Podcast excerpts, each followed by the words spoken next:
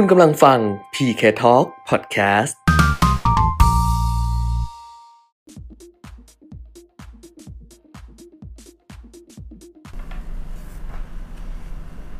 เอาละนะ สวัสดีค่ะ สวัสดีครับ อัปเดตเทรนด์ลงทุนกับเรียวลงทุนนะคะ สุกร์ที่ 25 มิถุนายน 2564 วันนี้มันเหมือนแปลกๆ นิดนึงเออเพราะเมื่อเช้าเมื่อกี้มันเข้าไปแล้วรอบหนึ่งสำหรับ Facebook Live แล้วก็ แล้วมันก็หายไป ใครมีปัญหาการรับชมอะไรยังไงแจ้งด้วยแล้วกันใช่นะครับแล้วอันพราะาเนี้ยอันนี้ในไม่แน่ใจคือในโทรศัพท์อะค่ะ เราเปิดทั้งสองอย่างอะอืมในในมือถือเราอะมันก็จะขึ้นปกติอะอืมมันขึ้นได้แต่ว่าในโน้ตบุ๊กอะอ่าฮะที่เราจะดูอะมันไม่สามารถที่จะไลฟ์ได้เออออ มันไลฟ์ไม่ได้ เราก็เลยงงว่ามันเป็นเพราะอะไรอ้าวถ้าเกิดว่าใครดูแล้วเนี่ย มันจะไม่ได้เลยในในอ่าฮะในเนี้ย ในโน้ตบุ๊กแต่ว่าในมือถือได้ ก็เลยไม่รู้ว่าก็ยังน่าจะไงมีปัญหาเพราะว่าปกติถ้าคนชมเนี่ยก็น่าจะเข้ามามากกว่านี้แล้วนะเอออาจจะดูไม่ได้อะไรประมาณเนี้ย น่าจะมีปัญหาในระบบอะไรหรือเปล่านะครัค่ะบค่ะอ่อาจจะเป็นใคระบบยังไงของ Facebook Live หรือเปล่าเราไม่รู้ไงครับแต่ในโทรศัพท์เนี่ยเนี่ยดูได้ดูได้เนี่ยเนี่ยเนี่ยโทรศัพอ่าท์ฮะอ่าฮะแต่ว่าถ้าเกิดในโน้ตบุ๊กดูไม่ได้อ่าแจ้งมาอีกทีแล้วกัน ไม่รู้มีใครแจ้งมาในเพจเรียวลงทุน นี่บ้ามีงถ้ามีหรือเปก็ล่า ขึ้น เข้ามาตะกี้หลุดครับพี่นี่ เออ อันนี้น้องบอกไว้ ใช่ เออ ก็เลยงงๆอยู่ เพราะว่าในโน้ตบุ๊กนี่ยังเปิดไม่ได้เลย อืมอืมยังเปิดไม่ได้เลยอืมนะคะ ไม่เป็นไรก็ก็ถ้าเกิดว่ามีคนดูได้ก็ดูได้อะก็เท่าไหร่ก็เท่านั้น ก็เดี๋ยวไปแต่ดูคนย้อนหลังเอาคนที่เข้าได้นี่คือเสียงดังฟังชัด อันนี้คือทาง โทรศัพท์ใช่ไหมครับคุณดูวิระทางไหนอะดูทางไหนคะเพราะว่าเออมันดิฉันดูสองสองอย่างอะ คือดูจากโทรศัพท์มือถืออะอืมก็ดูได้แต่ถ้าดูจากอันเนี้ยดูครับจากโน้ตบุ๊กเข้าไปที่เพจเดียวลงทุนเนี่ย แล้วก็เข้าไปดูตัวไลฟ์เนี่ยมันไม่ไม่ได้ไม่ขึ้นไม่ขึ้นเออไม่ขึ้นเออไม่ขึ้นนะครับเลย มือถือนี่ไงมือถือส่วนใหญ่น่าจะดูเออมือถือ เออก็เป็นที่อะไรของเขานะ เอออืมอ้าว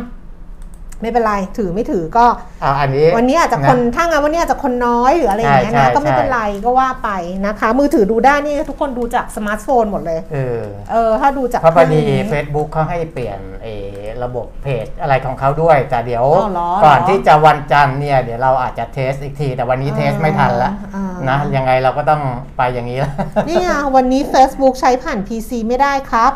เอออืมโทรศัพท์ทุกคนดูทางโทรศัพท์หมดเลยอ๋อใช้ผ่าน PC ไม่ได้อ่าใช้ผ่านเครื่องไม่ได้อะโทรศัพท์ใช้หมดต้องใช้ทางโทรศัพท์อ่าโน้นะตบุ๊กคะไม่ได้นี่ไงคุณสุชาติบอกเอออะชมทางมือถือชัดเจนค่ะเอางั้นเราก็ว่ากันไปกันละกัน เดี๋ยวแจ้งก่อนว่าวันนี้ก็คือถ้าวันนี้คนน้อยก็ไม่เป็นไรครับแล้วเดี๋ยวไปดูย้อนหลังเอาเพราะว่าย้อนหลังเนี่ยได้ทั้งทาง Facebook อ่าได้ทั้งทาง YouTube แล้วก็พอดแคสต์ด้วยพอดแคสต์ก็คือมีแต่เสียงครับไม่มีภาพก็แต่นะบางคนเขาก็ชอบแบบนั้นใช่ใช่ใช่ฟังใช่ใช่ฟังเสียงอย่างเดียว ไม่เราแบบไปเออทำอย่างอื่นได้ไงเออไม่ต้องเออนั่งดูอะไรอย่างเงี้ยก็เปิดไป เพราะครับ YouTube เนี่ยถ้าออกไปแล้วมันออกไปเลยไงอืมมันไม่สามารถจะอะไรได้ถูกเราก็พยายามเพิ่มทุกอย่างให้อะค่ะ เพิ่มทุกช่องทางให้อ่าฮะสำหรับคนที่จะติดตามนะคะครับตอนนี้คุณปีมิตร วันนี้วันสุดท้ายแล้วสำหรับผลิตภัณฑ์จากแพงโกลินอ่าที่มาวางไว้ อันนี้เป็นถุงมือกันบาดอ๋อ จำได้ไหมว่าเราเคยไปดูที่คือที่ที่ช็อปอะแล้วโอ้ก็มีคนมาซื้อแล้วมีบบ คนที่เขาพอเขามาดูปุ๊บเนี่ยเขาเออสนใจมากเลย เออ เพราะว่าอ่าเวลาโดยเฉพาะผู้สูงอายุหรืออะไรก็ตามแต่จริง ๆ ไม่สูงอายุเนี่ยมันก็เป็นถุงมือที่ทำให้เราปลอดปลอดภัยในการเขาไปใช้ทำตอนนั้นไปทำสวนนะ ใช่ไหมที่อ่า ที่ซื้อไปบอกว่าจะไปตัดอะไรอย่างอ่าถ้าเงี้ยจับอะไรเออคมๆอย่างนี้ก็ได้เอออะไรอย่างเงี้ยนะอันเนี้ยอะก็มันก็กันบาดได้ฝากไว้นะคะสำหรับผลิตภัณฑ์ของ Pangolin ซึ่งวันนี้จะ วันสุดท้ายแล้วล่ะที่ครับแล้วก็จะได้ร่วมสนุกกันด้วย อันนี้อืมก็จะมีเอ่อมีส่วนลดให้เหมือนครับเดิมสำหรับคนที่ add LINE add Pangolin Safetyนะคะอ่าฮะก็อ่าฮะรับส่วนลดสูงสุด 20%ค่ะครับแล้วก็เมื่อวานมีคนถามใน YouTube อะอืมว่ารองเท้าพลายอะอ่าฮะรองเท้าพลายที่เราเอามาโชว์เมื่อวานน่ะถามว่าหาซื้อได้ที่ไหนยังไง ดิฉันก็ไปตอบใน YouTube แล้วนะเออบอกว่าให้เข้าไปที่ไลน์ได้เลยครับไลน์ก็คือ Line at ply p l y dot official อ่าแล้วก็สอบถามเขาได้เลยนะคะอ่าฮะอ่าฮะอันนี้ก็เหมือนกัน แล้วก็วันนี้สุดท้ายที่จะบอกก็คือว่า หน้ากาก KN95 นะ เดี๋ยวครับวันนี้เราจะสุ่มนะคะ แรนดอมสำหรับคนที่ชมเพจเดียวลงทุน แล้วก็ Facebook Live ของเราจันทร์ถึงศุกร์10 โมงแบบนี้เนี่ยอ่าฮะทั้งหมด 5 รางวัล รางวัลละ 2 ชิ้นครับแล้วก็เดี๋ยวทางแพงโกลินนะคะเขาก็จะจัดส่งหน้ากาก KN95 เนี่ยไปให้ อันนี้ไม่ใช่นะ อันนี้ไม่ใช่อ่าฮะก็คือ KN95 ไปให้ แต่มีส่ควนนถามว่าเออที่เรถามใส่ว่าเนี่ยยี่ห้ออะไรถามมาเมื่อวานเมื่อวานถามเออเมื่อวานถามว่า หน้ากากที่เราใส่อะยี่ห้ออะไรอ่าฮะมันหนูบอกยี่ห้อมันมันบอกไม่ถูกเหมือนกันนะไม่เพถูกราะว่าเออเวลาไปซื้ออะไรอย่างเงี้ยค่ะ ก็ไม่ได้ดูยี่ห้ออะแบบแต่ว่าดูสอันไตเนี้ยล์ดูสไตล์ใช่ อันนี้มันจะเป็นแบบสไตล์ที่เขาเรียกว่าเกาหลีเออคือที่เกาหลีอะครับเขาใส่ประมาณเนี้ยคือมันจะปิดข้างบนแล้วก็มันจะปิดข้าง อันนี้ดิฉันอ่าชอบมากเพราะว่าอย่างเวลาไปรายการทีวีหรืออะไรอย่างเงี้ยครับมันจะครอบคือจะแนบทั้งหมด มันคือปิดหมดเลยคือแนบทั้งด้านข้าง ด้านบนเออด้านล่างอ่าใช่เพราะฉะนั้นผู้ค่ะเราจะเห็นผู้ประกาศทางทีวีส่วนใหญ่ก็จะใส่จะกันจะไม่ได้ใส่แบบนี้แล้วอะไม่ใส่แบบเออที่เป็นที่เป็นสี่เหลี่ยมอย่างนี้อะใช่เพราะว่าใช่ถ้าใส่อย่างนี้คือมันก็จะไม่กระชับครับแต่ถ้ารุ่นเนี้ยอย่างเงี้ยค่ะทรงเนี้ยมันจะกระชับเพราะฉะนั้นก็อืมลองเลือกดู ร้านขายยาก็มีอ่าฮะร้านขายยาก็ร้าทั่วไปนนี่แหละสะดวกซื้อ เออเออแม็กแวลูก็มี ครับหรือร้านแบบที่เซ็นทรัลอะร้านเอยร้านญี่ปุ่นอะอ่าอ่าก็มีอย่างนั้นก็นะก็หาซื้อ ให้มาตรฐานหน่อยละกัน คือค่ะ ไม่ไม่ใช่แบบที่อ่าไปตามร้านที่เข้าไปอาจจะไปเลยหลังก็มาก็บอกว่าะไรร้านร้านขายยาแหละ เออ ร้านขายยาร้านแบบในแบบที่เป็นอ่าฮะ ร้านญี่ปุ่นร้านอะไรอย่างเงี้ยในห้างอ่านะในในห้างเซ็นทรัลในอะไรอย่างเงี้ย ครับ ก็ลองไปดูอะนะคะนะอ้าวเข้าก็มาระหว่างนี้รอรอไปประมาณ อ่า 50 กว่าท่าน เดี๋ยวก็คุยเรื่องของโควิดไปก่อนละกันนะครับ เพราะว่าอ่าตลาดหุ้นตอนนี้ทั่วโลกก็กลับมาฟื้นตัวอีกครั้งหนึ่งรวมทั้งบ้านเราด้วยอืมนะแต่ว่าอ่าปัจจัยเรื่องโควิดเนี่ยไม่ได้ทำให้ตลาดหุ้นดีขึ้นนะเป็นปัจจัยเรื่องของเศรษฐกิจเดี๋ยวค่อยว่ากันตรงนั้นเรื่องของการส่งองค์ส่งออกของบ้านเราก็ดีขึ้นเศรษฐกิจทั่วโลกก็ตัวเลขก็ออกมาค่อนข้างดี นะครับแต่ว่าโควิดทั้งโลกเนี่ยตัวเลขถ้าพูดถึงผู้ติดเชื้อเพิ่มขึ้นรายวันเนี่ยค่ะก็ดูดีขึ้นบ้างนะ เพราะตอนนี้ตัวเลขไม่ถึง 4 0 0 0 0 0 คนต่อวันค่ะนะ3 9 9 0 0 0 กับอีก 9 คนของเมื่อวานนี้นะครับค่ะแล้วก็เสียชีวิตเพิ่มขึ้น 7,998 คนหนักหนักอยู่ที่บราซิล 2,042 คนที่เสียชีวิตเพิ่มขึ้น แล้วก็ติดเชื้อเพิ่มขึ้นอีก 72,000นะบราซิล อินเดียติดเชื้อเพิ่มขึ้นอีก 51,000 คนนะครับ ที่มียอดติดเชื้อเกิน 10,000 คนต่อวันก็ยังคงอยู่ 10 ประเทศนะครับอืมรวมทั้งสหรัฐอเมริกาด้วยอือหือนะเพราะว่าสหรัฐอเมริกาตอนนี้ก็เอ่อหลังจากฉีดวัคซงวัคซีนไปแล้วคิดว่าจะลงมากกว่านี้ แต่มาเจอสายพันธุ์อินเดียเนี่ยเดลต้านี่แหละนะครับ ก็กำลังอ่าดูในเรื่องของการควบคุมเพิ่มเติมกันอยู่ นะส่วนตัวเลขของบ้านเรา ก็ยังไม่ดีขึ้นนะคุณวันแก้วนี้วันนี้วันนี้เออ สามพันกว่าอ๊เพราะว่าอ่าอย่างตัวเลขยัง3,000กว่าอสามยู่ พันกว่า แล้วนะก็ครับ ผู้เสียชีวิตก็เยอะนะ เสียชีวิต44 44 รายนะอ่าติดเชื้อเพิ่มขึ้นอีก 3,644 ราย เป็นจากเรือนจำที่ต้องขังเนี่ยอื162อหือแล้วก็ผู้ติดเชื้อรายใหม่ข้างนอกเนี่ย3,482 รายนะครับ ก็ ยังถือว่าอยู่ในระดับสูงนะแต่แล้วก็ถ้าหากว่าเราไปดูอ่าความเห็นแล้วก็การการให้สัมภาษณ์การให้ข้อมูลของบุคลากรทางการแพทย์ก็ยังน่าเป็นห่วงอยู่เหนื่อยอะนะครับ เพราะว่าอืมอ่าปริมาณเตียงที่จะรองรับเตียงไม่ผู้ป่วยพอหนักๆเนี่ยก็อ่าเข้าขั้นที่อาจจะคือถ้ามันมากกว่านี้เนี่ยก็จะวิกฤตแล้ว มันนี่ก็วิกฤตแล้ว เออ ตอนนี้นะก็หลายคนวิกฤตบอกว่าแล้ววิกฤตแล้ววิกฤตนะแล้วไม่เพียงพอ เพราะว่าอืม หายป่วยกลับบ้านได้เนี่ยตัวเลขล่าสุดก็คือ 1,751 คนอืมไม่ถึง 2,000 คนอืมนะคือหายป่วยไม่ถึง 2,000 แต่ว่าติดเชื้อเนี่ย3,000 4 3,500หรือบางวันขึ้นไป 4,000 กว่าเนี่ยเพราะฉะนั้นเนี่ยการอ่าใช้เตียงเนี่ยมันก็จะอ่าเพิ่มมากขึ้นมันก็ด้วยมีส่วนนะต่างนะคือคนกลับเออบ้านได้กับคนที่เติมเข้าไปใหม่ครับอย่างเงี้ยแล้วก็อือฮึผู้ป่วยหนักก็มากขึ้นใช่คุณหมอถึงบอกว่า บางทีก็ต้องเลือกอะ บางทีก็ต้องเลือกแล้วไงอาจตอนจะเนี้ยจำเป็นว่าว่าเอออ่าใครที่มีโอกาสที่จะใช้เตียง แล้วมันก็จะไปส่งผลถึงเรื่องของการรับผู้ป่วยด้วยนะคุณแก้ใช่วเพราะว่าบางทีอ่าถึงจะมี call center ที่นั่นที่นี่เออที่จะจัดส่งผู้ป่วยไปที่แต่ว่าตามสถานบริการมันต่างๆรับไม่ได้ไงเออ แต่พอมันอืมตรงนี้ก็รับไม่ได้ ตรงนี้รัก็บไม่เต็มได้อ่ามันก็มันก็จะเกิดความล่าช้าอ คือถ้าเตียงมันยังว่างอยู่เนี่ยก็จะสามารถที่จะรับผู้ป่วยได้เร็วขึ้น เหมือนสงครามอะเออเหมือนว่าสงครามแล้วแบบทหารบาดเจ็บอะหรือมีคนบาดเจ็บอะเขาครัเอาบเอาเอาอันเนี้ยริบบิ้นหมอไปก็ต้องผูเลืกอกหมอก็เอาริบบิ้นไปผูกไงเออหน่วยพยาบาลเข้าไปดูแล้วริบบิ้นไปผูคกรับว่า อะคนนี้มีโอกาสเท่าไหร่อืมคนนี้มีโอกาสเท่าไหร่คนนี้ครับผูกแล้วก็คือแบบว่านั่นแหละอืมเพราะยิ่งรับผู้ป่วยเศร้าช้า ถ้าเกิดอยู่อืที่มบ้านแล้วไม่ได้รับการดูแลรักษาก็จะหนักอืมมากขึ้นค่ะเพราะว่าไอ้เชื้อเดลต้าเนี่ยตอนนี้อินเดียเจอเดลต้าพลัสเยอะขึ้นแล้วนะค่ะเออก็ตัวเนี้ยมันมันมันอ่ากระจายเร็วค่ะนะครับอะได้วัคซีนแล้วถือว่ารอดตายไหมก็คือก็เมื่อวานคุยกันไปแล้วว่าใช่ว่า โออ่าโอยังกาสโอกาสติดได้โอแต่ว่าติดอะติดได้อยู่แล้วเออติดอะแน่นอนอยู่แล้วแต่ว่าลดมีโสอาการติดหนักแต่ลดอาการที่จะแบบว่าป่วยหนักๆหรือถูกว่าโอกาสตายอะไรอย่างเงี้ยครับก็ก็น่าจะมีโอกาสที่แบบว่ารอดได้มากกว่าคนใช่ที่ไม่ได้ฉีดถูกอืมแต่ว่าติดได้ไหมติดได้เออดิฉันวันก่อนตอนนู้นดิฉันคุยจะคุยกับพี่จิ๊กนะพี่จิ๊กนอ่าฮะวรัตน์อะอืมพี่จิ๊กถามว่า โควิดมันจะอยู่กับเราอีกนานไหมบอกมันอยู่ตลอดนะพี่อืมฮึคือตอนนี้มันอยู่มันอยู่ตลอดแล้ว เพียงแต่ว่าเราจะเอาตัวรอดจากมันน่ะได้ยังไงเท่านั้นเองใช่แต่ถามว่ามันจะหมดไปไหมมันจะหายไปไหมมันไม่มันมันมันไม่ใช่แล้วมันเป็นเออต่อไปมันก็จะเหมือนไข้หวัดใหญ่เหมือนอะไรอย่างเงี้ยมันก็อยู่กับเราไปอย่างนี้แหละครับแล้วมันก็จะพัฒนาของมันไปเรื่อยๆ เราก็ต้องพัฒนาของเราไปเรื่อยๆ คือมันมันก็จะคล้ายๆอย่างนั้นนะแต่ว่าโรคแต่ละโรคมันก็จะมีอัตราการเสียชีวิต จากยอดผู้ป่วยเนี่ยค่ะแตกต่างกันไปค่ะนะตอนนี้ถ้าดูค่าเฉลี่ยทั้งโลกเนี่ย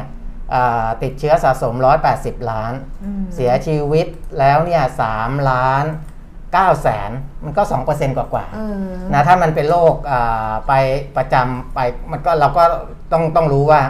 มันมันอาจจะมีโอกาสที่จะป่วยได้ใช่แต่ว่าใช่ถ้ารับวัคซีนแล้วเนี่ยโอกาสเสียชีวิตก็จะน้อยลงน้อยลงเออก็จะแต่ว่าทำให้เราอาการ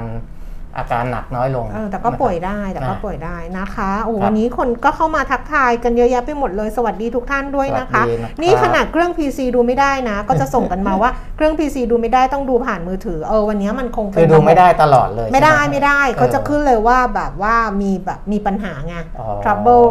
playing this video อะไรอย่างเงี้ยอ่าคืออ่า Facebook จะเป็น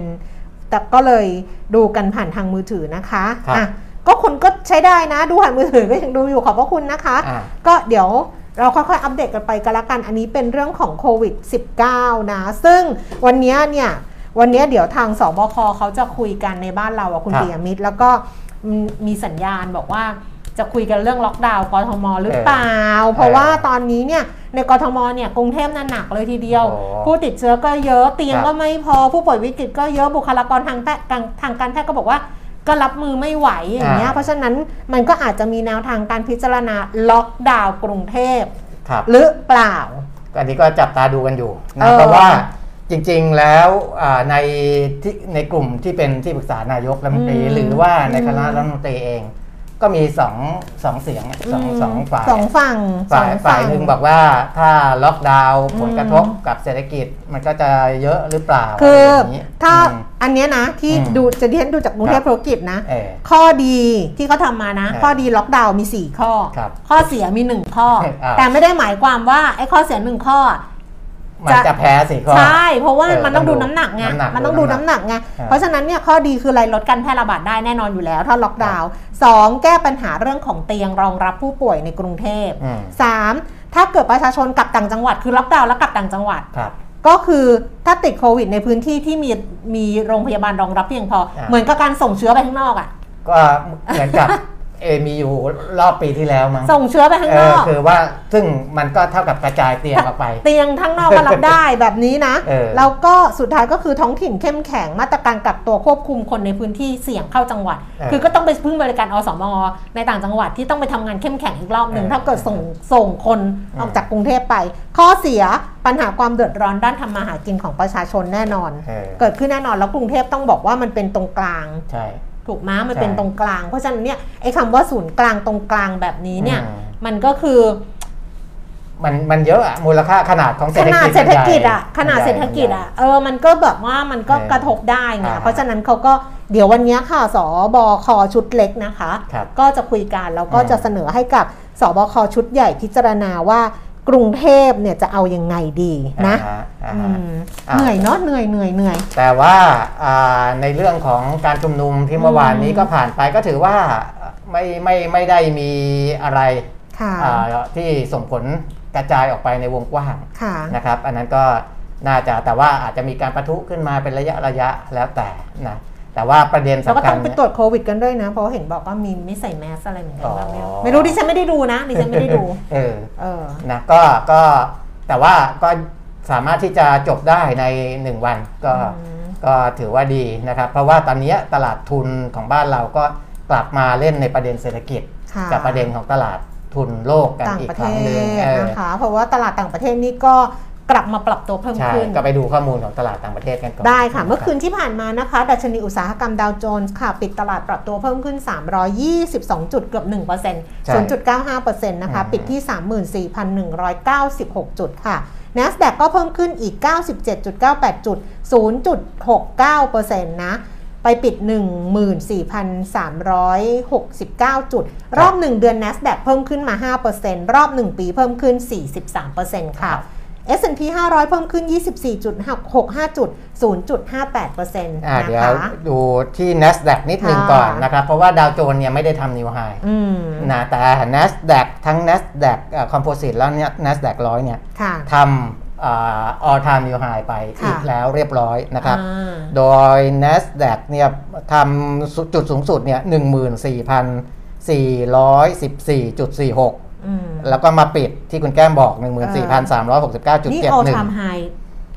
ทุกทั้งไอ้สูงสุดในประวัติศาสตร์เออก็สูง all สุดในประ time วัติศาสต high ร์ทั้งทั้งตัวถู NASDAQ ก Composite และ NASDAQ คือร้อยอ่าทั้งทั้งสองตัวอ่าคือมันสูงสุดในระหว่างวันอ่าแล้วก็ปิดย่อลงมา แต่ว่าถึงยังไงก็ตามถึงยอราดคาลงมาปิดก็ก็ยัยังงสูงสุดในประวัติศาสตร์อยู่อ่าค่ะนะครับอ่า NASDAQ ร้อยเนี่ยสูงสุด ที่ขึ้นไปของวันเมื่อวานก็คือ 14,429.14ค่ะแล้วลงมาปิด 14,365.96ค่ะนะก็เป็นจุดสูงสุดในประวัติศาสตร์ เพราะฉะนั้นเนี่ยคนที่ลงทุนในกองทุนที่เข้าไปลงทุนในหุ้นเทคโนโลยีอืมที่ไปเน้นตลาดอ่านิวยอร์กมันไปเน้นด้าน NASDAQ เนี่ยก็น่าจะกำไรกันทั่วหน้าอืมนะครับ เพราะว่าพูดถึงดิฉันหรือเปล่าคะคุณเอ่เกียรอติก็ได้ด้วยใช่ไหมก็ได้ด้วยแหละ แล้วก็อย่างที่เราเคยคุยกันนะครับว่า NAV ที่เราเห็นเนี่ยมันจะย้อนหลังไปมันจะ3-4วันเออใช่นะเพราะฉะนั้นเนี่ยเอ่อถ้าคุณสั่งขายหรือสั่งซื้อวันเนี้ยอืมต้องเข้าใจว่าต้นทุนคุณจะสูงขึ้นกว่า NAV ที่คุณเห็นนะ คือถ้าคุณซื้อเนี่ยต้นทุนถ้าซื้อต้นทุนก็สูงกว่าสูงกว่าแต่ถ้าใช่เกิดขายก็คือจะกำไรจะได้มากกว่ามากกว่าอ่า เมื่อเช้าเจอน้องที่แบงก์อ่าฮะเดินสวนกับน้องที่แบงก์แบบว่าฟึ๊บเออ น้องบอกว่าพี่แก้มนี่เนี่ยพี่แก้มก็เลยบอกคะเออเออกองทุนพี่แก้มอะค่ะกำไรเยอะแล้วนะคะเอ้ยแต่เขาเขารู้นี่เขาลูกค้าเขาตั้งเยอะนะทำไมเขาจำว่าเอ้าเขาพี่แก้มเอ้ยคุณปิยมิตรนี่เออคุณปิยมิตรนี่ใคร นี่แสดงว่าเออนี่เดินสวนกันอ๋อสวนกันนี่นี่เขารู้เลยนะเออดิฉันก็แสเลยดจะงไปว่าเป็นลูกค้ารายใหญ่อะนะใหญ่มากเออดิฉันกำลังจะเดินไปซื้อชาดำเย็นอ่าฮะ ถือกระติกไปด้วยเขาสวนปุ๊บเขาเรียกพี่แก้มเออนี่เขาบอกกองทุนพี่แก้มอะกำไรเยอะแล้วนะคะอืมเขาบอกชื่อกองด้วยอ๋อเขาจำได้นี่ทั้งทั้งๆที่ดิฉันลงเขาว่าหกกองเลยนะอ่าเขาบอกกองทุนพี่แก้มกองนี้กำไรเยอะแล้วนะคะอ่าฮะดิฉันบอกเออเออพี่ก็เห็นอยู่พี่ก็เห็นอยู่อืมเขาบอกว่าแต่ถ้าพี่แก้มขายตอนเนี้ยมันจะมากกว่าที่พี่แก้มเห็นนะอ่าเพราะว่ามันจะใช่บวกเข้าไปอีกไงถูกเออนะเพราะว่าช่วงอ่าค่ะที่บอกว่าที่มันนิวไฮขึ้นมาเนี่ยมันก็สูงกว่าระดับที่ค่ะ ที่ที่เราเห็นใน NAV ที่เห็นอยู่เราแล้วพี่แก้มก็เลยทำอะไร กดแอป กดกดแอป แล้วก็ขายหมดเลยเออขายหมดไปแล้ว หมดเลย คุณปิ่มมิตรบอกให้แบ่งแบ่งอะไรมีนิดเดียวเออขายหมดหมดเลย ก็เดี๋ยวนี้พอมันเป็นการซื้อขายกองทุนผ่านระบบแอปเนี่ยค่ะมันก็จะสะดวกมากขึ้นเออผมเข้าใจว่าคือเมื่อก่อนเนี้ยมันไม่ได้สะดวกแบบนี้คือ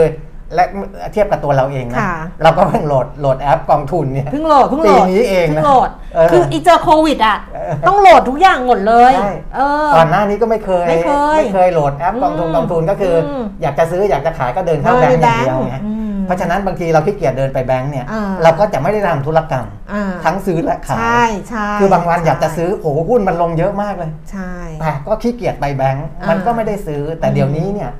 ถ้าเกิดว่าหุ้นลงเยอะอืมๆเราอยากซื้อเรากดปึ้งกดเลยได้ซื้อเลยหรือว่าอืมพอหุ้นขึ้นเยอะๆ เราอยากขายเรากดเลย เมื่อก่อนนี้อยากจะขายก็เออขี้เกียจเดินไปแบงก์ก็ไม่ขายอะไรอย่างเงี้ยนะครับมันมันจะทำให้ไอการทำธุรกรรมตรงเนี้ยซื้อขายกองทุนเนี่ยอ่า สะดวกมากขึ้น ซึ่งเราไม่ควรมาพูดนะ เพราะว่าเขาทำกันมาหมดแล้วนะเออเออเออมีอีสองคนเนี้ยแหละมังมุมมังอาไม่หมันมีบางคนพูดไปนี่นะอีน้องรุ่นใหม่ๆนะ บอกดิฉันบอกต้องการดิฉันไปแบงค์เขาทำกันมานานแล้วเขาถามพี่แก้มไปแบงค์ทำไมเขาถามดิฉันเนี่ยดิฉันเออเออเดินไปทำไมให้อ้าวร้อนเดี๋ยวอ้าวเดี๋ยวไปต้องดูถามคนดูด้วยว่าใครเป็นแบบเราหรือเปล่าแบบประเภทแบบ ซื้อขายกองทุนต้องไปที่แบงก์ไม่อะไรตอนนี้งี้ยเขากำลังแบบว่ายุ่งกับเรื่องของการดูได้ดูไม่ได้อยู่ บางท่านบอกเออดูไม่ได้ต้องดูผ่านโทรศัพท์มือถือค่ะ ดูในโน้ตบุ๊กใน PC ในคอมพิวเตอร์ไม่ได้เลยสำหรับวันนี้ Facebook Live นะคะครับก็ต้องดูมือถือ only ช่องทางเดียว ไปตลาดยุโรปบ้างอ่าฮะยุโรปก็ขึ้นแต่ไม่ได้ขึ้นเยอะเท่าไหร่ใช่นะลอนดอน FTSE ร้อยเพิ่มขึ้น 35.0.5%ค่ะ CAC 40 ตลาดหุ้นปารีสฝรั่งเศสเพิ่มขึ้น 80 จุด 1.2%แล้วก็ DAX แฟรงก์เฟิร์ตเยอรมนีเพิ่มขึ้น 132.0.8%ค่ะ ในเอเชียนะคะ เช้าวันนี้ค่ะ ตลาดหุ้นโตเกียว นิเกอีช่วงเช้านี่ขึ้นมา 217 จุดนะคะ 0.7%ห่างเสงฮ่องกงเพิ่มขึ้น 275จุด0.9%แล้วก็ตลาดหุ้นเซี่ยงไฮ้ดัชนีคอมโพสิตเพิ่มขึ้นมา 0.6% 22 จุดค่ะ นี่พูดแล้วแบบหัวล้อมีความสุขโอ้ยขายกองทุนต่างประเทศเออแต่กองทุนหุ้นไทยนี่นะอื้อหือยังยังยังเพราะว่ามันขาดทุนสะสมก่อนหน้านั้น เอออมก็กองหนึ่งก็เฉลี่ยประมาณ 10%น่ะครับหนักๆเลยก็ 20 กว่าเปอร์เซ็นต์24เปอร์เซ็นต์ก็ยังอยู่นะที่ขาดทุนนะคะอ่าฮะแต่ว่าตลาดหุ้นบ้านเราวันนี้ ดัชนีราคาหุ้นก็ rebound ปรับตัวเพิ่มขึ้นก็เขียวตลอด อืมนะจุดต่ำสุดก็ยังเขียว จุดต่ำสุดค่ะเนี่ยบวกอยู่ 3 จุดก็คือค่ะ1,588.72อ่าฮะสูงสุดเนี่ย1,595.05 เขาก็บอกวันนี้มีโอกาสที่จะจะไปพันหกหรือเปล่าเออแต่ต้องดูอ่าดูอะถ้าก็ล็อกดาวน์กรุงเทพมันมันก็มันมีแรงถ่วงอยู่ ปัจจัยภายในประเทศไงใช่ตอนเนี้ยปัจจัยภายนอกประเทศเป็นแรงหนุนอืมพูดถึงการส่งออกของเราที่โตด้วย ซึ่งอืมเดี๋ยวเดี๋ยวจะคุยกันต่อไปเนี่ยมันก็มาจากต่างประเทศนั่นแหละอืมที่มันโตเพราะว่าส่งออกเนี่ย ถ้าหากว่าเศรษฐกิจในต่างประเทศเขาอ่าไม่โตไม่ขยับเนี่ยแล้วก็ส่งออกก็ยากยากนะตอนนี้มันมาจากกลายเป็นปัจจัยภายนอกประเทศเป็นเอ่อเป็นอ่าปัจจัยบวกเรื่องส่งออกนะเป็นเป็นตัวหนุนอืมแต่ภายในประเทศมันยังมีตัวถ่วงอยู่นะครับค่ะอ่าเดี๋ยวก็ดูกันไปว่าอ่ามันจะขยับขึ้นไปได้หรือเปล่า พี่เอถามว่าได้เวลาซื้อ RMF แล้วไหมคะ RMF จริงซื้อแบบ dollar cost ดีกว่านะ ใช่ ซื้อแบบ dollar cost average เออหรือว่าหรือไม่ dollar cost ซื้อถ้าเราไม่อยากซื้อทุกเดือนอะ ก็ไตรมาสละครั้งแบ่งเป็นอะไตรมาสก็ได้ สามจะสี่สี่ไม้อะหรือเออสามไม้ก็ได้ไงเออแบ่งเป็นสามไม้แบบใช่ ช่วงที่หุ้นลงสมมติอยากจะซื้อแสนบาทอืมอ่าทั้งปีก็แบ่งเป็น 25,000 ใช่ไหมสี่ครั้งอ่าสี่ครั้งอืมอย่างเงี้ยอืมไตรมาสหนึ่งได้ซื้อ25,000ไตรมาสสองเอาช่วงหุ้นลงลงๆอะแต่เอันนี้มันแบบดัชนีมันจะไปพันหกไงคะ จริงครับๆมันแบบช่วงนั้น่านจะรอมันลงไปอาจจะรอหน่อยได้อาจจะรอหน่อยได้นะคะครับอะตัดชนีราคาหุ้นเช้านี้คุณปิมิตรบอกสูงสุดต่ำสุดไปแล้วนะ แต่ว่าล่าสุดค่ะ 10นาฬิกา26 นาทีนะคะ ดัชนี 1,594.36 จุดเพิ่มขึ้น 8.64 จุด มูลค่าการซื้อขาย 13,000 ล้านบาทครับเซ็ต50นะคะ 960.84 จุด เพิ่มขึ้น 4.70 จุด มูลค่าการซื้อขาย 5,000 ล้านบาทค่ะ ส่วนหุ้นที่ซื้อขายสูงสุดอันดับ 1 บ้านปูอืมเพิ่มขึ้นมา 5%เลยนะอ่าฮะบ้านปู 16 บาท 30 เพิ่มขึ้น 80 สตางค์ค่ะ RCL 49 บาท 75 เพิ่มขึ้น 1 บาท 25 สตางค์นะคะปตท 40 บาท 25 สตางค์เพิ่มขึ้น 25 สตางค์กันกุล 4 บาท 88 สตางค์เพิ่มขึ้น 2 สตางค์กสิกรไทย 120 บาท 50 เพิ่มขึ้น 1 บาทนะคะ PTT GC 59 บาท 50 เพิ่มขึ้นเอ่อ 25 สตางค์สิริ1บาท 37 สตางค์ลงไป 1 สตางค์สพ121 บาท เพิ่มขึ้น 1 บาท แบงก์กรุงเทพ115 บาท 50 เพิ่มขึ้น 50 สตางค์แล้วก็ปูนซีเมนต์ไทยปูนใหญ่ 422 บาท เพิ่มขึ้น 2 บาทค่ะครับวันนี้วันที่เท่าไหร่อะวันนี้วันที่ 25 25อ๋อลืมบอกไปคือเห็นแบงก์กรุงเทพเห็นปูนซีเมนต์ไทยเออนึกถึงหุ้นตัวหนึ่งคืออะไรรู้ไหมยคือ หุ้นดุสิตธานีอ่าฮะ คือตั้งแต่เมื่อวานแล้วล่ะลืมแจ้งให้ทราบไป อ่า เพราะว่าดุสิตธานีเนี่ยเป็นหุ้นชุดแรก ตั้งแต่วันที่สามเปิสิบดสามสิบทำการเมษายนซื้อขเลยใช่เออ สามสิบเมษายน 2518 นะคะ ครับ 46 ปีตลาดหุ้นไทย ชุดแรกเนี่ยก็จะมีห้ามีมีมีมีหลักทรัพย์ที่เปลี่ยนชื่อไปคือธนาชาติอะครับ ธนาชาติก็เปลี่ยนชื่อตอนชื่อแรกที่เขาเข้ามาดิฉันจำไม่ได้ อ่าแต่ที่ยังอยู่แบบว่า ในชุดแรกที่เข้ามาทำการซื้อขายวันแรกของการเปิดตลาดหุ้นก็จะมีเบอร์ลี่ยุคเกอร์อ่ามีแบงก์กรุงเทพอ่าฮะมีปูนซีเมนต์ไทยอืมมีดุสิตธานีครับแล้วก็มีธนาชาติธนาชาติชื่อเดิมนะอ่าอ่าเออ ซึ่งดุสิตธานีเนี่ย ชื่อย่อในการซื้อขายที่ใช้มาตลอด 46 ปีคือ DTC อืม แต่ว่าเมื่อวานเนี้ยธนาชาติชื่อชื่อเดิมนี่คือไม่ใช่แบงค์นะ ไม่ใช่เออเพราะตอนนั้นไม่ใช่ยังไม่มีแบงค์ไม่ใช่เออยังไม่ใช่แบงค์ธนาชาติเออแต่แต่ธนาชาตินะจำได้ว่าธนาชาติแต่ไม่ใช่แบงค์นะอืมเอออะไรเนี้ยแหละอ่าฮะแต่ว่าที่แน่ๆคือเบอร์รี่ยุกเกอร์แบงก์กรุงเทพปูนซีเมนต์ไทยแล้วก็ดูสิทธานีครับดูสิทธานีใช้ชื่อย่อว่า DTC ใช่ไหมอ่าเมื่อวานนี้วันแรกที่เปลี่ยนชื่อย่อในการซื้อขายเป็นดุสิตอ่าเดี๋ยวตอนเนี้ยถ้าไปหาsearch หาชื่อค้นหาชื่อ DTC เนี่ย ในตลาดหลักทรัพย์จะไม่มีไม่เจอนะคแล้รับวไม่เจอแล้วนะคะต้องใช้ว่า D U S I T ดุสิตอ่าดุสิตนะคะอ่าอันนี้ก็บอกว่าตอกย้ำว่าคนลงทุนเนี่ยลงทุนในดุสิตใช่เออก็จะดุสิตธานี แล้วเวลาแบรนด์ที่เขาไปบริหารให้อ่าโรงแรมต่างๆเขาก็จะค่ะใช้ดุสิตไงดุสิตใช่อินเตอร์อะไรเงี้ยใช่นะมันก็จะสอดรับกันค่ะระหว่างแบรนด์ที่เป็นชื่อหุ้นค่ะกับแบรนด์ที่เป็น corporate brand เขาเรียกว่าอ่าเออเป็น corporate brand นะอย่างอย่างแอดวานซ์ยังคิดแล้วไหมเขาไม่เปลี่ยนเป็น AS นั่นสิ เคยคิดตอนแรกเขาที่จริงถ้าเขาใช้เขาให้มันแต่แบรว่านด์เออคือถ้าบริษัทมั่นใจว่าอ่า corporate brand เออหรือว่า product brand มันของตัวเองแข็แข็งงแกร่งแรงเนี่ยเนอะเออก็ใช้แบรนด์นั้นเนี่ยมาใช่เป็นชื่อหุ้นเนี่ยเออมันจะทำให้เนาะสอดรับกันมากกว่าอืมมากกว่าเขาดูที่จะตั้งให้มันแบบอ่า ยกเว้นว่าชื่อมันไปซ้ำกันนะ ไม่มีไม่นะ AS เขาไม่อาจจะ MK เขายังตั้งไม่ได้เลยตั้งไม่ได้ไงไปเจอมั่นคงสถานการณ์ไงเขาเลยต้อง M ไปเจอเออไงนะไงเขาก็ตั้งไม่ได้คือถ้าเขาตั้งได้เขาคงตั้งเป็น MK ใช่เออใช่แต่ถ้าคุณมั่นใจว่าแบรนด์ corporate หรือแบรนด์ product ของคุณแข็งแรงเนี่ยอืมไม่ต้องกลัวนะเอาถ้าเกิดจดทะเบียนเข้าตลาดหลักทรัพย์เอาแบรนด์นั้นเนี่ยมาตั้งเป็นชื่อหุ้นเลยเออนะมันก็จะ จะสามารถที่จะลิงก์กันนะค่ะเชื่อมโยงกันได้ค่ะอะอะดูสิตก็เปลี่ยนเป็นดูสิตแล้วนะคะ D U S I T ดูสิตเลยค่ะครับแล้วก็อัตราแลกเปลี่ยนดอลลาร์บาทเช้าวันนี้ 31 บาท 80 สตางค์นะคะ เนี่ยอีพวกอยู่นานจะเป็นอย่างเงี้ยแข็งขึ้นนะแข็งขึ้นนะ แข็งขึ้นแข็งขึ้นเออแข็งขึ้นนิดนึง เพราะว่ามันมีตัวเลขส่งออกส่งออกของบ้านเรานี่แหละอะไม่กำลังจะบอกว่าอีพวกอยู่นานในตลาดหุ้นจะเป็นอย่างเงี้ยคือแบบว่าไปพอเห็นแบบแบงก์กรุงเทพบางแรกนึกถึงดูสิตอย่างเงี้ยไงเออแล้วก็ไปอะไรนะ แบบเวลา KCE เขาซื้อขายอะ KCE ควงเจริญก็จะนึกถึงควงเจริญอืมควงเจริญอิเล็กทรอนิกส์แล้วไปเรียกเขาอย่างนี้เขาด่าแล้วเนี่ยเออควงเจริญเนี่ย KCE เนี่ยนะอะตะเอ่ออะไรนะเมื่อกี้ดอลลาร์บาทไปแล้วอ่าราคาทองคำค่ะราคาทองคำราคาทองคำ1,782 เหรียญต่อออนซ์นะคะ เช้าวันนี้ราคา 26,700 26,800 แล้วก็ราคาน้ำมันนะคะ เช้าวันนี้ก็ขยับเพิ่มขึ้นมาเล็กน้อยค่ะ Brent 75 เหรียญ 72 เซนค่ะ ปรับตัวเพิ่มขึ้น 16 เซน West Texas 73 เหรียญ 44 เซนเพิ่มขึ้น 55 เซนนะคะครับแล้วก็ดูไบอยู่ที่ 71 เหรียญ 52 เซนเพิ่มขึ้น 11 เซนอะราค่ะคาน้ำมันก็ขึ้นต่อตามค่ะดีมานตามภาวะเศรษฐกิจค่ะนะที่เอ่อมีตัวเลขออกมานะครับ อย่างเช่นในเอาของต่างประเทศก่อนนะอืมเดี๋ยวค่อยมาพูดถึงบ้านเรานะครับเอ่อ ถ้าเป็นในต่างประเทศเนี่ยของสหรัฐอเมริกา ตัวเลขที่ดูดีขึ้นมาก็คือตัวเลขผู้ยื่นขอสวัสดิการว่างงานครั้งแรกอือหือนัดลดลงอีก 7,000 รายค่ะนะครับลงมาที่ 4 1 1 0 0 0นะแต่ว่าก็ยังสูงกว่าที่นักวิเคราะห์ในตลาดคาดการไว้อือนะฮึว่าน่าจะลงมาเหลือ 3 8 0 0 0ค่ะนะแต่ว่าแต่ว่าถึงยังไงก็ตามก็ยังลดลงแต่มัน มันลงเนาะน้อยกว่า ที่นักวิเคราะห์คาดมันก็อาจจะดีอยู่อย่างหนึ่งอืมตรงที่ว่าเออเศรษฐกิจยังไม่ได้โตร้อนแรงเกินไปนะอือฮึเพราะตอนนี้มันมุมมุมมองมันสองด้าน โตเร็วเกินไปก็ไม่ดีอืมโตช้าเกินไปก็ไม่ดีอืมเพราะฉะนั้นอ่าเดินทางสายกลางนะมันก็จะออกมาดี กับกับในเอ่อภาคส่วนต่างนี่พี่คุณอาวุธเขาเพิ่งมาใช่ป่ะมาถามว่าบนเออโต๊ะที่เกาหลังถุงมือถุงๆมืไม่ใช่ไม้เกาหลังไม้เกาหลังเลยถุงมือถุงมือกันบาดถุงมือแบบนิรภัยอะถุงมือนิรภัยเออนะไอ้ใส่ในแล้วในแบบในแวดวงวิศวะก็ใช้ได้นะเอการบาดอเนี่ยถุงมือกันบาดถุงมือนิรภัยครับเอาไปไหนแล้วลืมเลย เมื่อกี้ไอ้ตัวเลขไอ้การการว่างว่างงานค่ะนะเพราะฉะนั้นก็ถือว่าอันนี้เป็นเป็นปัจจัยบวกต่อตลาดค่ะนะครับ ส่วนอ่าในแง่ของ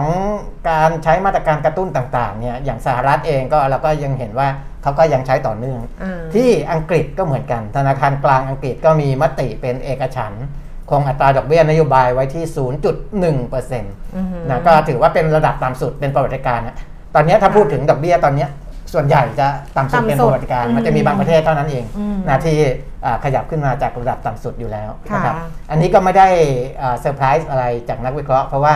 ตอนเนี้ยเวลามีประชุมของธนาคารกลางประเทศต่างอืมๆส่วนใหญ่จะคาดการณ์ว่าไม่ขึ้นดอกเบี้ยไม่ทำอะไรนะยังไม่ขึ้นอืมอ่าอันนี้ก็สอดคล้องกับที่นักวิเคราะห์คาดการณ์ไว้นะครับค่ะนี่ก็ตรึงมาตลอดแล้วก็มีเพิ่มวงเงิน QE ด้วยนะอืม เอออัดฉีดเพิ่มเข้าไปอีกจาก 7.45 แสนล้านปอนด์อ่าขึ้นมาเป็น 8.95 แสนล้านปอนด์ค่ะนะอันนี้ก็อ่าก็ก็ถือว่ายังออกไปในแนวของการกระตุ้นเศรษฐกิจอยู่ใช่ อังกฤษเขากระตุ้นอยู่อืมอืมอืมอืมแต่ก็มีความกังวลเกี่ยวกับเงินเฟ้อที่เพิ่มสูงขึ้นเหมือนกันนะค่ะไม่ใช่ไม่กังวลนะเพียงแต่ว่าเงินเฟ้อที่เพิ่มสูงขึ้น อันเนี้ยจะเป็นทิศทางที่ นักวิเคราะห์ทั่วโลกมองคล้าย ๆ กันว่า ขึ้นมันมันมันขึ้นระยะสั้นหรือระยะยาวค่ะตอนนี้ยังมองว่าเงินเฟ้อมันเพิ่มสูงขึ้นในระยะสั้นอยู่อืมนะครับ ก็เลยไม่ได้กังวลอะไรกับเงินเฟ้อมาก และยังใช้มาตรการกระตุ้นต่อไปนะครับค่ะเออแต่ว่าปัจจัยหนุนจริง ๆ ทั้งเรื่องค่าเงิน แล้วก็เรื่องของตลาดหุ้น ก็น่าจะมีส่วนด้วยนะของบ้านเราคือตัวเลขส่งออก ส่งออกเมื่อวานอ่าที่แถลงบอกว่าอืม สูงที่สุดทุกสถิติในรอบ 11 ปี ครับ เดือนพฤษภาคมนะ เกือบเกือบ11 ปีอะเออเออของตัวเลขของเดือนพฤษภาคมนะค่ะ เพราะว่าเพราะว่าขยายตัวเนี่ย41.59เปอร์เซ็นต์ใช่ นะครับ แต่ถ้าหากพวกอ่าสินค้าเกี่ยวกับน้ำมันอืมทองทองคำคำอาวุธยุทธปัจจัยนี่ อืม ก็ยังขยายตัวสูงถึง 45.87เปอร์เซ็นต์นะครับอืม5เดือนแรกนี่ขยายตัวเป็นเลข 2 หลัก เออสิบเปอร์เซ็นต์เลย10.78เปอร์เซ็นต์ใช่นะครับ10.78เปอร์เซ็นต์แล้วเดี๋ยวเราไปดูไอ้ที่เขาคาดการณ์ทั้งปีกันอีกทีอืมนะแต่ให้เห็นว่าเดือนพฤษภานี่ โตหนักและโตแรงมากนะครับ โดยหลักๆเลยนะสินค้าที่อ่า ผลักดันการส่งออกก็คือรถยนต์และส่วนประกอบอืมเดี๋ยวไปดูของของของเออสภาอุตสาหกรรมที่เขาพูดถึงเรื่องรถยนรถต์ยนต์ เราก็จะเห็นว่ามันโตสูงมากอืมนะรถยนต์และส่วนประกอบโตเยอะมาก คอมพิวเตอร์และส่วนประกอบนะครับอืมผลิตภัณฑ์ยางเม็ดพลาสติก พวกนี้โตเยอะหมดนะแล้วก็หลาย ๆ ตลาดส่งออกก็เติบโตสูงมากนะตลาดอาเซียนเนี่ยขยายตัวถึง 51%เลยนะคุณแก้วอืม นะจากที่ก็เดือนก่อนหน้านี้อืมยังหดตัวอยู่เลยนะค่ะหดตัว 4.42%พฤษภาเนี่ยปรับมาขยายตัว 51%ในตลาดอาเซียนอืมแล้วก็ตลาดอื่นๆก็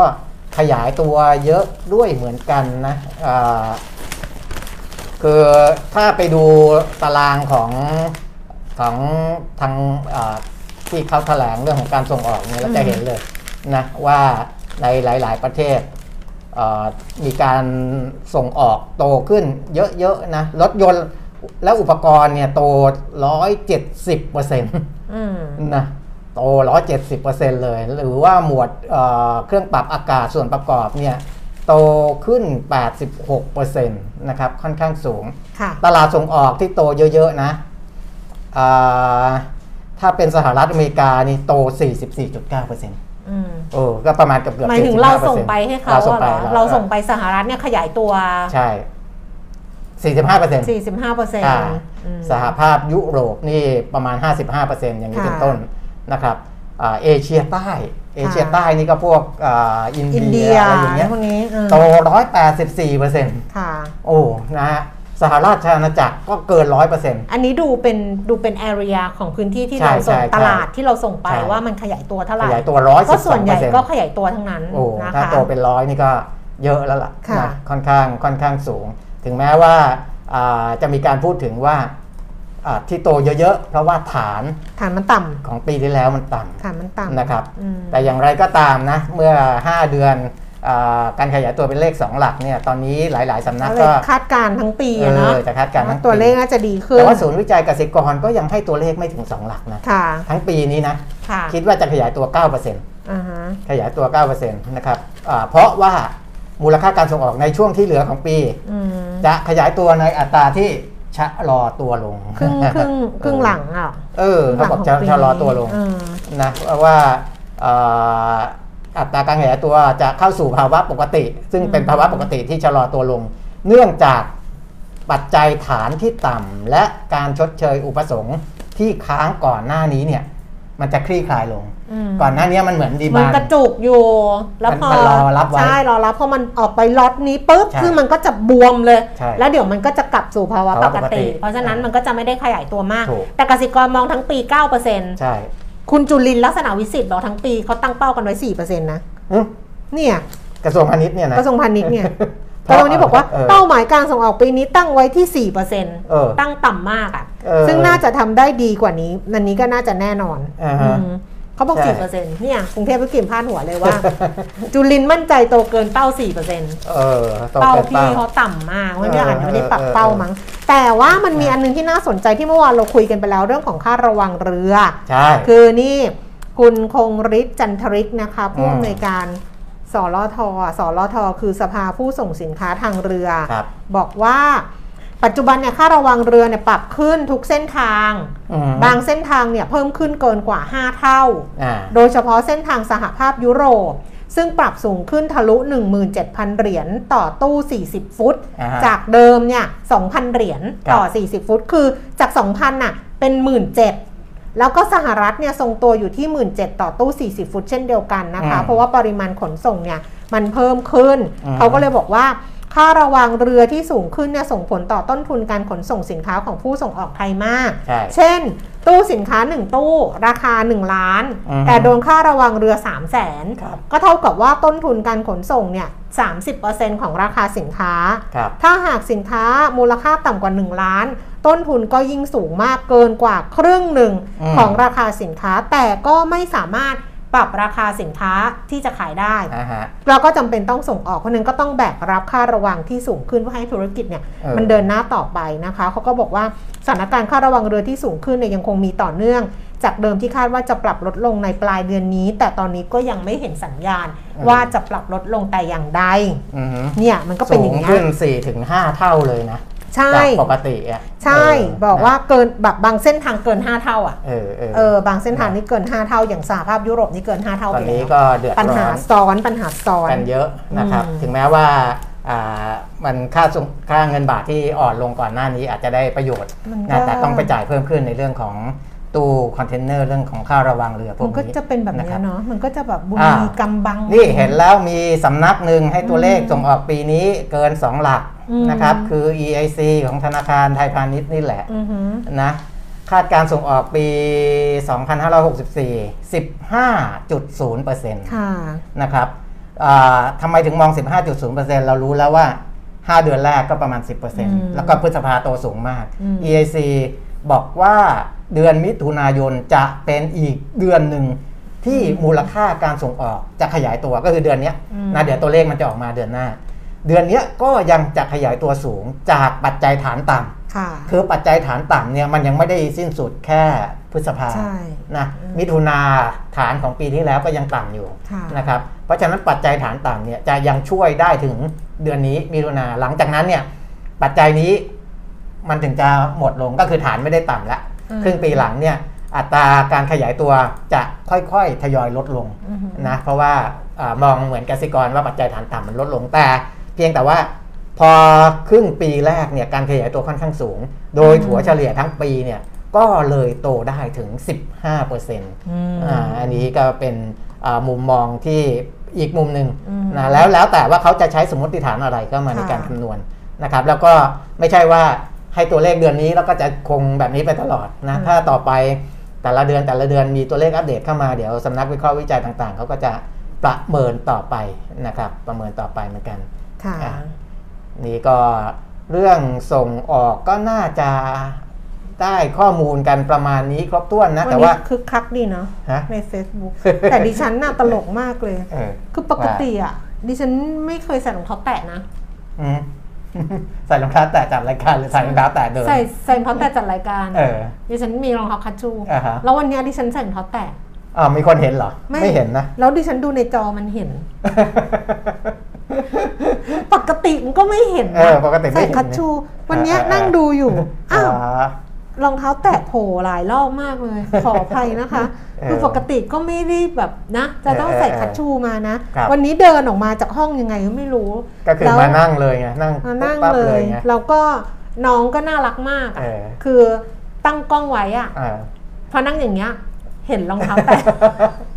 นี่พยายามกดกดเท้าลงอยู่วันจนนี้สแตนบายเร็วไงจนกำลังออกมาแล้วก็นั่งรอไปเลย จนเป็นเหน็บแล้วเนี่ยตอนเนี้ยเพราะว่าเอาพยายามกดเท้าลง แต่พอพอเผลอแล้วพอแหงนเท้าขึ้นก็จะเห็นว่าวันนี้ใส่หูคีบมาอะต้องกราบขอประทานอภัยนะอันนั้นอ้าวปัจจัยภายนอกค่ะเอื้อแต่ไอ้ ของภายในเรานี่ก็ดู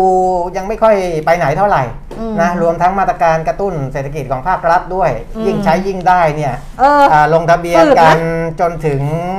เวลา 17นาฬิกาไม่เป็นไรมีนาไม่เป็นไรไม่ต้องขยับสิบไม่สิบใช่เจ็ดนาฬิกาของวันที่ 24 มิถุนาเนี่ย นะมีลงทะเบียนแค่ 3 8 4 0 0 0 คนเออคือมันมีสิทธิ์ตั้ง 4 ล้านสิทธิ์อะเออนะลงทะเบียนยังไม่ถึง4แสนเลยยังไม่ถึง 10%เลยอือฮะเหลืออีก 3 ล้านกว่าสิทธิ์3ล้าน6แสนกว่าสิทธิ์นะตอนนี้อาจจะมีเพิ่มขึ้นมาบ้างนิดหน่อยอืมแต่ว่าก็จะเห็นว่ามันไม่คึกคักอะ่ะอืมไม่คึกคักนะถ้าเป็นอย่างนี้เนี่ยเอ่อเงินตรงนี้ก็เอาไปทำอย่างอื่นดีกว่า ใช่นะครับเขาบอกเขาจะส่งคืนนี่อ่าซึ่งทางคลังก็บอกว่าเดี๋ยวก็ว่าจะส่งคืนดูแล้วนะ ตอนนี้ก็ต้องต้องเปิดรับไปก่อนอืมจนกว่าจะเอ่อครบกำหนดอะอืมนะแล้วก็ถ้ามันเหลือก็ส่งคืนไป เพราะอันนี้เป็นเงินในตามพรกเงินกู้ 1 ล้านล้านบาทอืนะมเออเป็นก้อนเดิมนะก้อนเดิมไม่ใช่ก้อน 5 0 0แสนหลังนะค่ะก็สามารถที่จะถ้าเหลือก็เอาไปคืน แต่ว่าดูตอนนี้แล้วเอ่อน่าจะไม่ work อะค่ะ ไอ้ไอ้ยิ่งใช้ยิ่งได้เนี่ยนะคนละครึ่ง phase สามเนี่ยอืมัน work เพราะว่ามัน prove มาแล้วอืมแล้วก็มีร้านค้าเข้าร่วมก็เยอะอ่ามีคนที่มีแอป แล้วก็เคยมีประสบการณ์ใช้แอป ก็เยอะเพราะฉะนั้นเนี่ยไอ้คนละครึ่งเนี่ยมันมันก็คง work แต่ว่าอืมอ่าเขาก็บอกว่าให้เพิ่มวงเงินแต่ก็ไม่ได้เพิ่มนะครับค่ะอะอันนี้ก็เป็นในแง่ของในประเทศ ส่วนตัวหุ้นนะครับอะ คงไม่ขึ้นเพจมั้งเพราะว่าเรากลัวระบบมันจะหลุดนะเออ แต่ว่านี่น้องคุมาขแล้วยับกันกล้องเมื่อกี้น้องมาขยับกล้องนะเออเออเออขยับกล้องให้ไม่เห็นรองเท้าแตะนะครับแต่ว่าหลายท่านส่งมาบอกว่า ไม่ต้องกังวลเรื่องรองเท้าแตะเออนะ อ้าวต่อแต่ไปจะชวนคุณปิมิตรแบบใส่ชุดปาร์ตี้ชุดนอนอะไรอย่างเงี้ยมาจัดรายการ แต่ว่าหุ้นอะเราไม่ดูไม่ไม่ขึ้นเพจไม่ขึ้นเพจะแต่เล่าให้อ่ฟังแต่ว่เล่าให้ฟังให้ให้ดู เพราะว่าอืมเราจะมีทุกวันนะครับที่เป็นค่ะหุ้นเข้าตา5โบรกเกอร์ในเชิงค่ะ พื้นฐาน และเทคนิค ในเชิงพื้นฐาน วันนี้เนี่ย 25 มิถุนายนอ่าจะเลือกมาจากของบริษัทหลักทรัพย์ KGI กรุงศรีคิงฟอร์ด ฟินันเซียไซรัสแล้วก็หยวนต้าอืมนะครับอ่าก็จะมีคละเคล้ากันไปอืมนะทั้งหุ้นที่เกี่ยวกับการแพทย์อสังหาริมทรัพย์นะแล้วก็สินค้าอุปโภคบริโภคนะครับ อันนี้ก็ลองไปดูนะอะจะไม่บอกชื่อหุ้นเขาไปหรอมาพูดอย่างนี้อะ KGI เออแนะนำซีรีไซแมทแล้วก็เมเจอร์อ่านะกรุงศรีก็มี CHG CBG อืมนะแต่อันนี้ชื่อคล้ายๆกันนะเปลี่ยนตัวกลางแต่คนละธุรกิจเลยนะ ก็คาราบาวกรุ๊ปนะกับธุรกิจการแพทย์ แล้วก็เนอร์กับ BDMS ของ Kingford นะอ่า AS ของ Financial ไซรัสแล้วก็หยวนต้าเนี่ย YGG AH a p i c o High Tech เออ AH นะคะ แต่ว่าที่จะให้ดูหลักๆนะเดี๋ยวเดี๋ยวถ้ายังไงค่อยไปดูในเพจอีกดูในทีเพจจะลงทุนละกันนะครับค่ะมุมมองทางเทคนิคเนี่ยที่ให้ชื่อตรงกันเนี่ยมีถึง3โบรกเกอร์อืมก็คือ TKS อ่านนะครับ TKS เทคโนโลยีให้ตรงกันทั้งกสิกรอืมโ r เบกแล้วก็ UOB k เฮียนอืมนะครับซึ่งจะมีแนวรับแนวต้านแตกต่างกันไปบ้างนะครับอืมแต่ว่าอ่าที่ผมจะขยายความให้เพิ่มเติมก็คือว่าเหตุผลอะไรที่ทำให้หุ้นตัวนี้เนี่ยอ่ามาเป็นที่จับตามองตอนนี้ค่ะนะหุ้น TKS เนี่ยคุณแก้มปกติจะซื้อขายวันหนึ่งเนี่ยไม่เกิน 5 ล้านหุ้นห้าล้านหุ้นห้าล้านหุ้น แต่วันนี้เมื่อวานเนี้ยอ่า ซื้อขาย 52 ล้านหุ้น วันนี้เนี่ยประมาณเกือบ20 ล้านหุ้นแล้วนะ วันนี้ล่าสุดเนี่ยอ่าซื้อขายกันไปแล้วอ่า18.8ล้านหุ้นเออ่าอเกือบเกือบ20ล้านหุ้นเกืแล้อบว20ล้านหุ้นแล้วนะเมื่อวานนี้อืม52ล้านหุ้น557ล้านบาท เพราะหุ้นเขาอ่าประมาณ10บาท นี่กืที่อบจะกือบ11บาทแล้วค่ะ10บาทอ่เท่าสิบนะครับ เหตุผลคือเขาออกข่าวมาเมื่อวานค่ะนะเรื่องของการปรับโครงสร้างธุรกิจอืมนะครับแต่ถ้าใครไปดูที่เขาแจ้งตลาดหลักทรัพย์เนี่ยจะงงมาก เพราะว่าอ่าเอ่อเวลาเขาแจ้งอะนะก็ก็เข้าใจว่าต้องเป็นไปตามระเบียบระเบียบตลาดหลักทรัพย์คืออมอธิบายรายละเอียดเยอะแยะมากมายแล้วอ่านแล้วก็ไม่เข้าใจเอาไม่ข้สรุปใจสรุปเอาสรุปก็คือว่าอ่า TKS เนี่ยเขามีบริษัทย่อยที่ชื่อว่า TBSP อืมนะครับ ก็คือบริษัท TBSP จำกัดมหาชน ปกติบริษัทเนี้ยทำเอ่อเป็นบัตรพลาสติกอืมบัตรพลาสติกเออเออก็ทำให้กับหลายเจ้าอะนะอืมก็เขาก็เป็นเจ้าใหญ่ในตลาดอะพูดง่ายอืมๆแต่ตอนเนี้ยเขาจะไปเป็นพันธมิตรกับสบายอืมสบายก็อยู่ในตลาดหลักทรัพย์สนี่แหบายละก็ตู้ตู้ต่างๆ อะอ่าเขามีสบายเขาก็มีบริษัทย่อยของเขาก็คือ Vending Plus อ่านะที่เป็นที่เป็นตู้อ่านะครับ ก็เขาจะไปเป็นพันธมิตรกับสบายโดยวิธีการคืออะไรนะครับสรุปง่ายๆ คือเขาก็จะขายหุ้นไอ้บริษัทในขายหุ้นของเขาที่ถืออยู่ในบริษัทย่อย TBSP เนี่ยให้กับสบายเนี่ย73.48%อืมเดิมเดิมเขาถืออยู่ 98.48%ส่วนที่เหลือนิดหน่อยก็เป็นผู้ถือหุ้นอื่นๆ รายย่อยนิดๆหน่อยๆอะนะแต่ว่าเขาจะลดสัดส่วนจาก 98.48%เนี่ยมาเหลือ อ่า25%อืมส่วนที่เหลือก็คือขายให้สบายไปอืมเพราะฉะนั้นสบายจะกลายมาเป็นผู้ถือหุ้นใหญ่ใน TBSP แทนนะครับอ่าทีเนี้ยพอทำไมเขาขายไปแล้วเขาจะได้ประโยชน์อะไร TBSP เนี่ยจะมีโอกาสเข้าไปซื้อหุ้นของบริษัทย่อยของสบาย ก็คือบริษัท Vending Plus นี่แหละโอ้ที่ทำตู้ต่างๆเนี่ยเอออ่า Vending Plus เนี่ยถ้าชื่อย่อก็คือ VDP เออนะครับ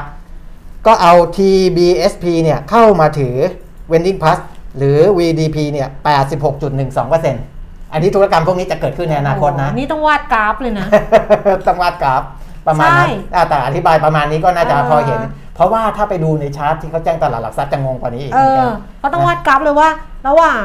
TKS เออแล้วก็ถือหุ้นใน TBSP อันเนี้ย TBSP เนี่ยมันอยู่ในตลาดนานแล้วไทยบริติชไงเออ ที่ทำไอ้บัตรบัตรเนี่ใช่ยไทยบริติชอะดิฉันก็ว่าไอ้ยชื่อคุ้นๆ แต่เขาเปลี่ยนเป็น TBSP เออเมื่อก่อนก็ไทยบริติชอะไรสักอย่าง เทรดตั้งแต่ปี 39 แล้ว ดิฉันว่าทอืมำทำข่าวเขาเข้าตลาดด้วยอ่าเออ อ่าฮะ แล้วก็ไปไปไปพันกันกับครับสบาย ซึ่งอืมก็มี vending plus อย่างใช่นี้ ใช่ เออ เพราะฉะนั้นเนี่ยอ่าต่อไป TBSP เนี่ย อืม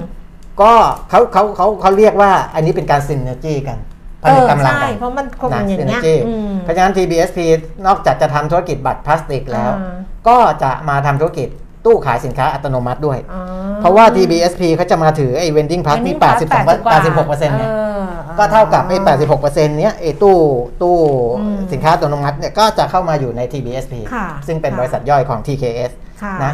เขาเรียกว่าเป็นการปรับโครงสร้างธุรกิจนะครับค่ะแล้วก็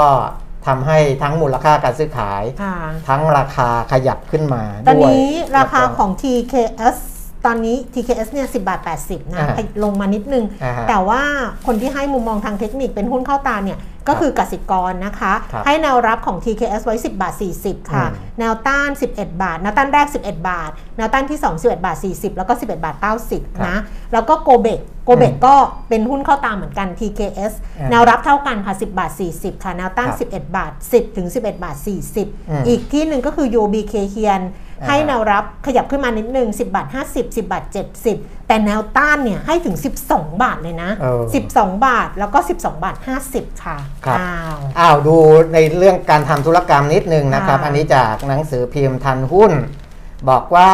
คาดว่าจะสามารถเซ็นสัญญาซื้อขายหุ้นที่ผมพูดถึงธุรกรรมเมื่อกี้เนี่ยนะค่ะได้ประมาณเดือนกันยายนนะอืมยังไม่ได้ไม่ได้ทำสัญญากันนะ อันนี้แจ้งเป็นมติคณะกรรมการมาก่อนว่าค่ะอนุมัติให้ทำแบบนี้ แต่เดี๋ยว เขาต้องไปทำอ่ากระบวนการตามตามกฎหมายอีกทีหนึ่งอ่าฮะซึ่งเดือนกันยายนจะเซ็นสัญญาซื้อขายหุ้นได้